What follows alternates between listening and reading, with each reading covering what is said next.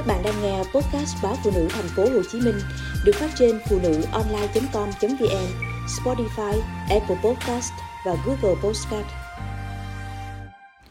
Căn bệnh khiến người đàn ông nhốt mình trong phòng vì sợ người nhà ám hại. Nhốt mình trong nhà vì lo gia đình theo dõi, ám hại mình. Người đàn ông chưa vợ tại Nam Định phải bị cưỡng chế đến khám tại bệnh viện tâm thần. Nam bệnh nhân 32 tuổi ở Nam Định làm nghề cắt tóc và chưa lập gia đình.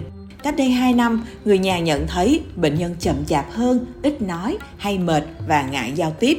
Cho rằng bệnh nhân bị trầm cảm, gia đình muốn đưa đi khám nhưng anh lại không đồng ý. Sau đó khoảng 2 tháng, bệnh nhân nghỉ làm và sống khép kín. Hàng ngày anh sinh hoạt một mình trong phòng, không tiếp xúc với ai và hay cáu gắt vô cớ. Tình trạng này ngày càng tăng dần khi anh luôn cho rằng người nhà đang theo dõi và âm mưu hại mình. Theo người nhà, bệnh nhân thường xuyên lầm bầm một mình như đang nói chuyện với ai đó. Có lúc sợ sệt, có lúc lại giận dữ phản ứng, chửi bới, đập phá đồ đạc vân vân. Lúc này gia đình phải cưỡng chế đưa bệnh nhân vào viện. Tại đây, bệnh nhân được chẩn đoán bị tâm thần phân liệt. Sau một đợt điều trị kéo dài 25 ngày, tình trạng của bệnh nhân đã cải thiện hơn, được ra viện và dần đi làm trở lại. Tuy nhiên, cho rằng mình đã khỏi bệnh, sau khoảng 4 tháng thì bệnh nhân đã dừng tái khám và tự ý dừng luôn thuốc.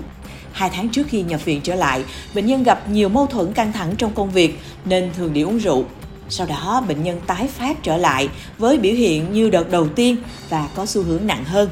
Bệnh nhân thường xuyên luôn nghe thấy tiếng nói trong đầu của mình là một kẻ kém cỏi và vô dụng. Bác sĩ Vương Đình Thủy, Viện Sức khỏe Tâm thần, Bệnh viện Bạch Mai cho biết, trường hợp của bệnh nhân trên chỉ là một trong số nhiều bệnh nhân tâm thần tái phát trở lại đang được điều trị tại bệnh viện. Thời gian gần đây, số ca mắc tâm thần có xu hướng gia tăng, trong đó có bệnh tâm thần phân liệt. Bác sĩ Ngô Văn Tất, trưởng phòng rối loạn loạn thần và y học tự sát, Viện Sức khỏe Tâm thần cho biết, tâm thần phân liệt là bệnh loạn thần nặng, bệnh tiến triển từ từ, có khuynh hướng mạng tính, Bệnh nhân bị tâm thần phân liệt thường có triệu chứng tách dần khỏi cuộc sống bên ngoài, thu dần vào thế giới bên trong. Tình cảm trở nên khô lạnh, học tập làm việc sút kém và có hành vi, ý nghĩ rất khó hiểu. Các bác sĩ cho hay có nhiều cơ chế gây bệnh tâm thần phân liệt, cụ thể như do giải phẫu sinh lý não, hoạt động sinh hóa não, di truyền, tâm lý xã hội vân vân. Đặc trưng tâm thần phân liệt là tiến triển các đợt loạn thần, khả năng tái phát bệnh rất cao. Theo một nghiên cứu trên thế giới, tỷ lệ bệnh tái phát dao động từ 50 đến 92% trên toàn cầu. Tỷ lệ tái phát ở bệnh nhân tâm thần phân liệt sau đợt loạn thần đầu tiên trong 5 năm đầu tới 80%. Nghiên cứu cũng chỉ ra các đối tượng không tuân thủ việc uống thuốc trong năm đầu thì tỷ lệ tái phát khoảng 70%. Việc các bệnh nhân sử dụng chất kích thích cũng làm gia tăng nguy cơ tái phát bệnh tâm thần phân liệt. Các nghiên cứu dịch tễ ghi nhận 47% bệnh nhân tâm thần phân liệt có tình trạng lạm dụng chất kích thích khác nhau.